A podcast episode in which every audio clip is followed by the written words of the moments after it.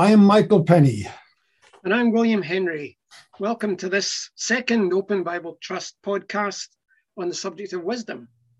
Now, in the first podcast, we started looking at the book of Proverbs, and we saw that although it was mostly written by Solomon, there were some other wise men who contributed to it.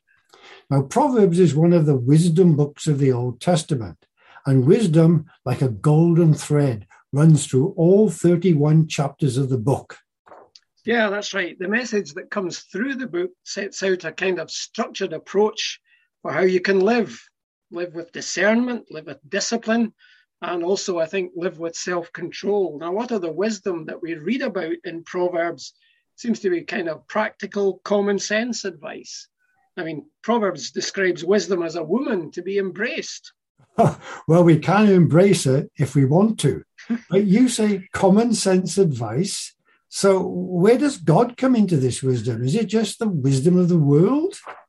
No, it's not. I think it's important to appreciate that God lies at the heart of the structure of the book of Proverbs. Right at the start, in the opening chapter, we get this the fear of the Lord is the beginning of knowledge. And then when we get to chapter 9, we find the fear of the Lord is the beginning of wisdom. Okay, so the fear of the Lord is the beginning of both knowledge and wisdom. But I wonder what does the Bible mean by the fear of the Lord? You see, I think some Christians misunderstand this, thinking that the first thing needed is that we should be afraid of the Lord, scared of him. But that can't be right, can it? No, I don't think it really means being scared of him. The fear of the Lord really, I think, is a, a deep reverence for him. It's a, a respect that we feel when we recognize that we stand in relation to him as creatures before a creator. Oh, yeah, yeah, because in Philippians, Paul writing to the Philippians states that we should work out our salvation. Note, not work for our salvation, because that is by grace through faith in Christ, but we should work out our salvation with fear and trembling, which is a figure of speech, meaning we should work out our salvation being in awe of God, not being afraid of Him. Yeah, that's right. I think before we can start working out our salvation, we need this recognition that the Lord is the source of all true wisdom. And therefore, we've got to acknowledge that the principles that He lays down are the best for our lives. And that's got to be our starting point. And if we don't follow His ways, then by definition, we are going to be in the wrong. So, all the values and all the practices that we have for our lives have got to take the Lord as their reference point. He's the beginning of wisdom. So I suppose you could say that if the character that I develop over the course of my life is a building, then he is the foundation for that building. Everything's based on him. And any other foundation we have is bound to be unstable. I think the Lord Jesus gave us that message in, in his parable, didn't he? The one about the two builders in Matthew chapter 7. Yeah, yeah, Matthew 7, 24 to 27, isn't it? Let me just read those verses, very well known verses. Therefore, everyone who hears these words of mine and puts them into practice is like a wise man who built his house on the rock. The rain came down, the streams rose, and the winds blew and beat against that house, yet it did not fall, because it had its foundation on the rock. But everyone who hears these words of mine and does not put them into practice is like a foolish man who built his house on sand. The rain came down, the streams rose, and the winds blew and beat against the house, and it fell with a great crash. Yeah, one writer I was reading recently says that wisdom is the human capacity to understand life from God's perspective. That's true wisdom capacity to understand life from God's perspective. Or, in mm. other words, it's a practical understanding of how to live as God designed us. And I think that really gets to the heart of it. Yeah. Because all true wisdom comes from the Lord. Western 21st century people want the freedom to establish their own value systems. And I think this is one of the reasons why there's such a negative reaction to the Christian message in our generation. Yes, you're right. Because postmodernism approach to life is well, it encourages individuals to take their own meaning from events, to set their own standards, and to establish their own ideas of right and wrong, even if they would use such words as right and wrong. Yes, right. So, because of this, I think they kick against this so called authoritarian black white teaching of the Christian message that would dare to make pronouncements about what is right and what is wrong. But it, it's not just the 21st century people. Um, isn't this a bit like the people of Israel back in the days of Judges? I mean, for example, in Judges 21 25, we read that everyone did that which was right, in his, his own, eyes, own eyes.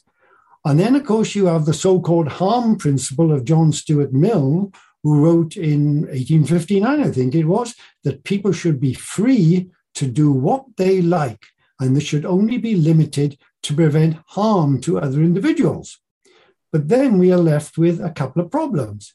Who defines harm, and what may appear harmless in the short term may have very long term consequences?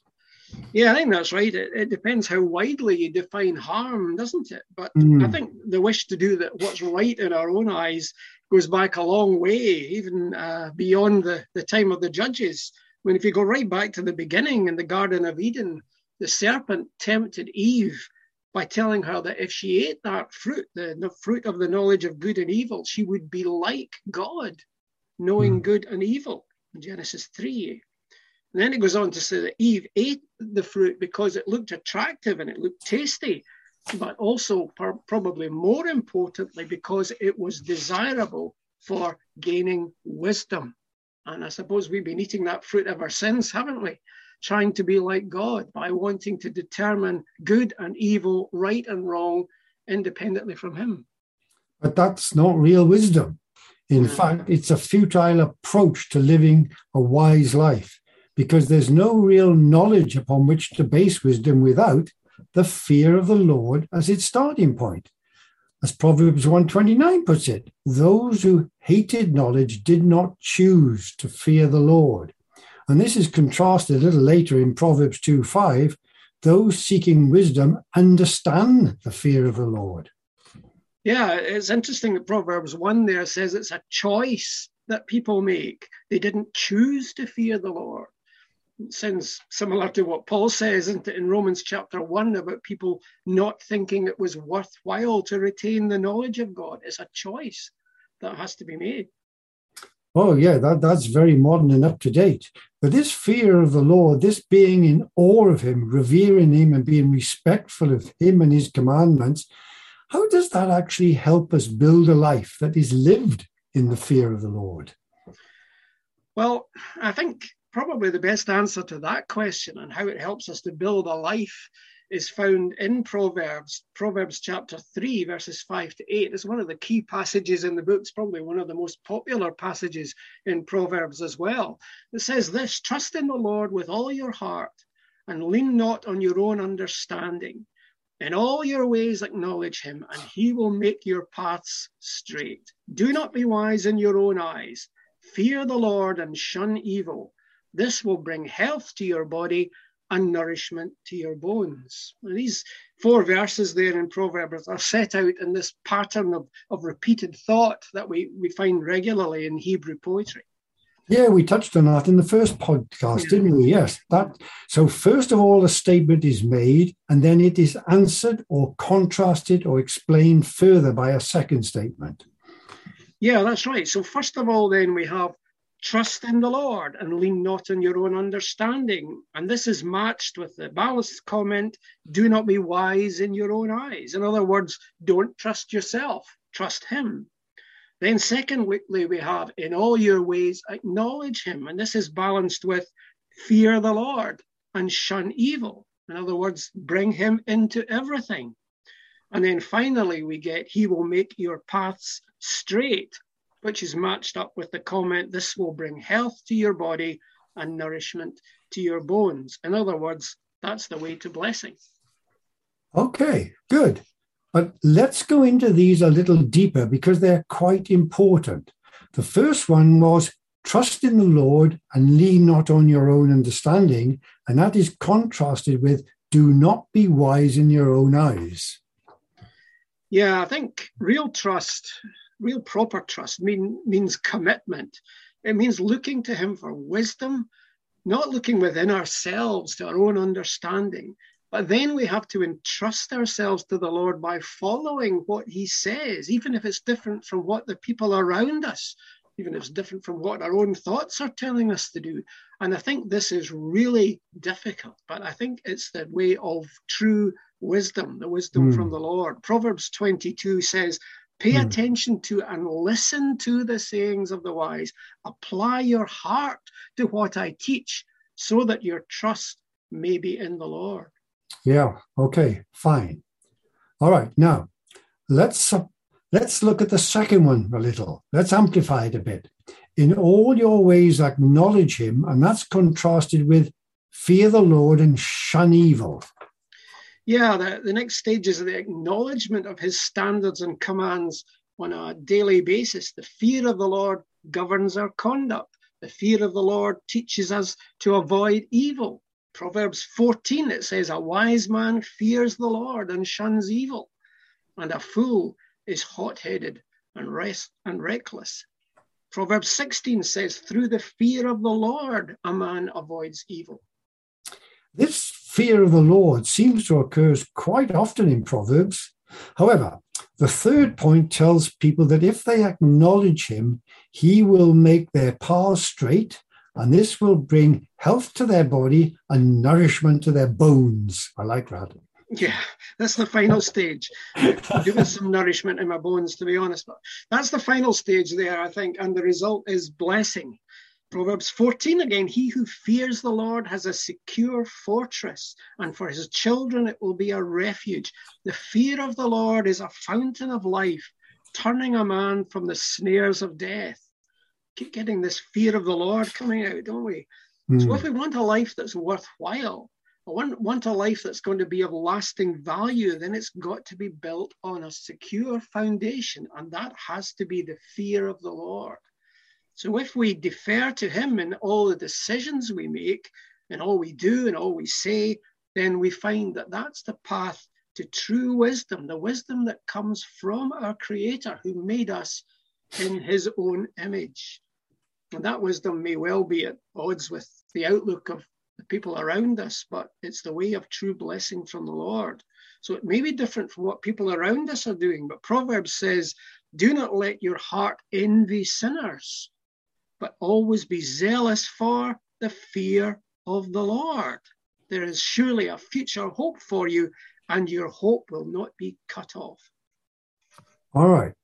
So we have commitment and acknowledgement, which results in blessing. That's good. You know, it's all too easy for us to look at those who have more than we have and be envious. But wisdom teaches us material possessions are temporal, limited only to this life. However, as believers in Christ, we have a future hope of eternal life, and the blessings there will never be curtailed, and they are never ending. So then, if that's the case, and it is, then Proverbs is teaching us that true wisdom can't be achieved apart from God, and that the fear of the Lord is a foundation for a life that will be full of wisdom and will be blessed as a result. Okay, all this is good. But so far, it has all been more or less Old Testament, apart from the one bit we read about the man who built his house on the rock and the sand. So many Christians are far more familiar with the New Testament. So, what else does the New Testament teach us about wisdom? Where do we go for wisdom there? Yeah, well, as we might expect, I suppose wisdom is, is very closely connected with the Lord Jesus Christ. During his earthly life, his knowledge and his understanding, as well as his wisdom, were noted by everyone who came in contact with him. We know that the people of Nazareth, his own village, were astonished at his wisdom when he spoke in the synagogue. And Luke chapter 2 tells us that even at the age of 12, when he was involved with a discussion with the teachers of the law in the temple, everyone who heard him was amazed at his understanding and his wisdom at that age. Yeah, and, and, let's read that bit about the, the people in Nazareth. It says in Matthew 13 54, yeah. Coming to his own town, he began teaching the people in their synagogue, and they were amazed.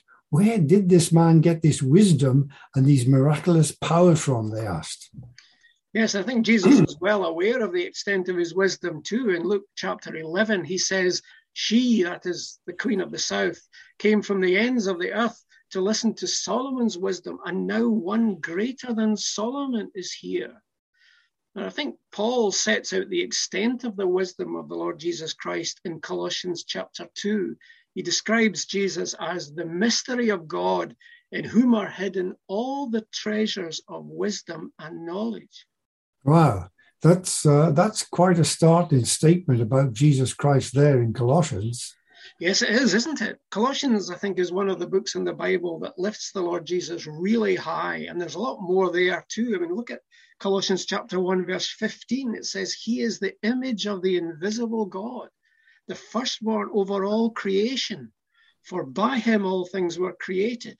All things were created by him and for him. He is before all things, and in him all things hold together. Yeah, but Colossians not alone in such statements, is it? You know, other parts of the New Testament teach us that the world we see around us was created by the Lord Jesus. Yeah. For example, in that famous passage at the opening of John's Gospel, we read, In the beginning was the Word, and the Word was with God, and the Word was God. He was with God in the beginning. Through him, all things were made. Without him, nothing was made that has been made. And then the opening um, verses of Hebrews in chapter 1, verse 2 says about the Lord Jesus Christ God appointed him heir over all things, and through him he made the universe. Yeah, that's right. It's incredible the way that comes through. The Lord Jesus was God from the beginning, before the universe was formed.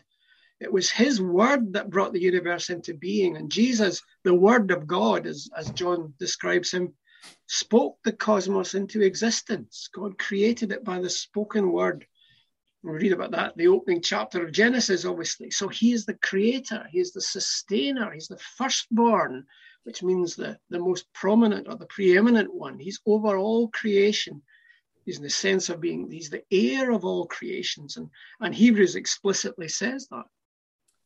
Yeah, but anyway, we're talking about wisdom. So let's go back to the Old Testament because doesn't Proverbs say that Lady Wisdom was involved in the creation?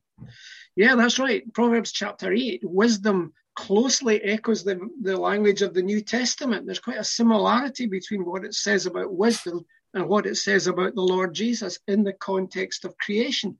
In Proverbs 8, we get this The Lord brought me, that is wisdom, forth as his, the first of his works, before his deeds of old. I, that is wisdom, was appointed from eternity, from the beginning, before the world began. When there were no oceans, I was given birth. I was there when he set the heavens in place, when he marked out the horizon on the face of the deep. So wisdom was present there when when uh, when the creation took place, but it, wisdom isn't just a casual spectator, sort of watching it unfold and and applauding what was going on because Proverbs continues and says, Then I, that is wisdom again, was the craftsman at his side. I was filled with delight day after day, rejoicing always in his presence, rejoicing in his whole world, and delighting in mankind. So wisdom was there right at the beginning and involved in the creation. Yeah, that's not the only place in the Old Testament where we read of wisdom in creation. I think uh, Jeremiah chapter 10, verse 12 states, But God made the earth by his power. He founded the world by his wisdom, and he stretched out the heavens by his understanding. So, was the wisdom of God the agent of creation? Yeah, well, that's an interesting question, isn't it? We might need to ask well, is in this context, is wisdom a characteristic of God? Is he just wise, all wise? Or are we reading here of the Lord Jesus Christ in person? Some Christian writers over the centuries, including John Calvin, have argued that this is the case because of the close similarities that there are between wisdom and Jesus. Okay, so is Christ the personification of wisdom? Or are we saying that it was through wisdom that Christ created? Or that is, that it was a wise thing for him to do? Well, I'm not sure if he's just saying it was a wise thing for him to do. I think it's maybe more that wisdom was used in the way in which the creation took place. For example, obvious things, I suppose, like the distance from the earth of the earth from the sun, the angle of the earth in relation to the sun and the moon, the constitution of the earth's atmosphere, the whole balance in nature, all the things, if you like, that make life on earth pleasant. In fact, all the things that make life, life on earth possible. Not to mention all the other galaxies and stars he created. Oh, absolutely, yeah. But getting back to Proverbs, if the fear of the Lord is the beginning of wisdom, what is the impact of this on the Lord Jesus Christ? Well, it's interesting um, in the Old Testament. In Isaiah chapter 11, we find a prophecy about the coming Messiah, the Lord Jesus. And Isaiah says this in chapter 11 The Spirit of the Lord will rest on him, the Spirit of wisdom and understanding, the Spirit of counsel and of power, the Spirit of knowledge and of the fear of the Lord. And he will delight in the fear of the Lord. So there you've got the fear of the Lord again in the context of this coming one, the Lord Jesus, with his wisdom and his knowledge. But also, I think when Isaiah saw the, the future kingdom that the Lord was going to establish on the earth, he describes it in this way in, in Isaiah 33 The Lord is exalted, for he dwells on high. He will fill Zion with justice and righteousness. He will be the sure foundation for your times a rich store of salvation and wisdom and knowledge. The fear of the Lord is the key to this treasure. And there's a line the fear of the Lord is the key to this treasure. And here he's talking about Zion, which is basically another name for Jerusalem or, or Israel, isn't yeah. it? So the fear of the Lord and the wisdom and knowledge of the Lord comes from it will be the key to Israel's access to their glorious destiny in Christ when he returns. Also, there can be no higher aim for all people, for us, than to cultivate the wisdom that flows from the fear of the Lord. And that is basically the wisdom of Proverbs. Yeah, um, we read about this wisdom also, of course, in the New Testament in the epistles. James, in the third chapter of his epistle, contrasts what he calls the wisdom that comes from heaven and he contrasts that with the wisdom that is earthly and unspiritual. And he tells his readers to live lives based on the heavenly wisdom rather than the earthly wisdom. Okay, so summing up. Although we made little mention of God in our first podcast on Proverbs, this time we seem to have learned that the fear of the Lord is the gateway to the development of true wisdom and true knowledge. Yeah, that's right. I think developing heavenly wisdom links us with the mind of God, which is a really fairly impressive thing to say, but it's, it's true, it's the reality. Because I think it's interesting that wisdom is an attribute of all three members of the Trinity. Mm. God the Father, He's the possessor of wisdom. Jeremiah 10 says that God founded the earth by His wisdom. And Paul also speaks of the depth of the riches of the wisdom and the knowledge of God in Romans chapter 11. As far as the Lord Jesus Christ is concerned, Paul says that all the treasures of wisdom and knowledge are hidden in him. We saw that in Colossians when we were looking at that earlier. And also, as we saw a moment ago in Isaiah 11, it says that the Holy Spirit is the spirit of wisdom and understanding. So all three members of the Trinity are characterized by wisdom. And for us, the fear of the Lord is the beginning of wisdom. So we really need to revere him and be in awe of him. He is the creator and he's the fount of all wisdom. So if we're going to live as he would want us live, we should respect and follow his ways. Yeah, that's right. And it takes us back, I think, to the definition of wisdom that we thought about at the beginning of our chat um, that wisdom was the human capacity to understand life from God's perspective. Okay. So, what does life from God's perspective look like? That's a good question. And in our next podcast, we will begin to explore how the development and application of God's wisdom can turn our lives into something worthwhile, guiding us towards the good and steering us away from the evil. Thank you. May God bless you all. Thank you.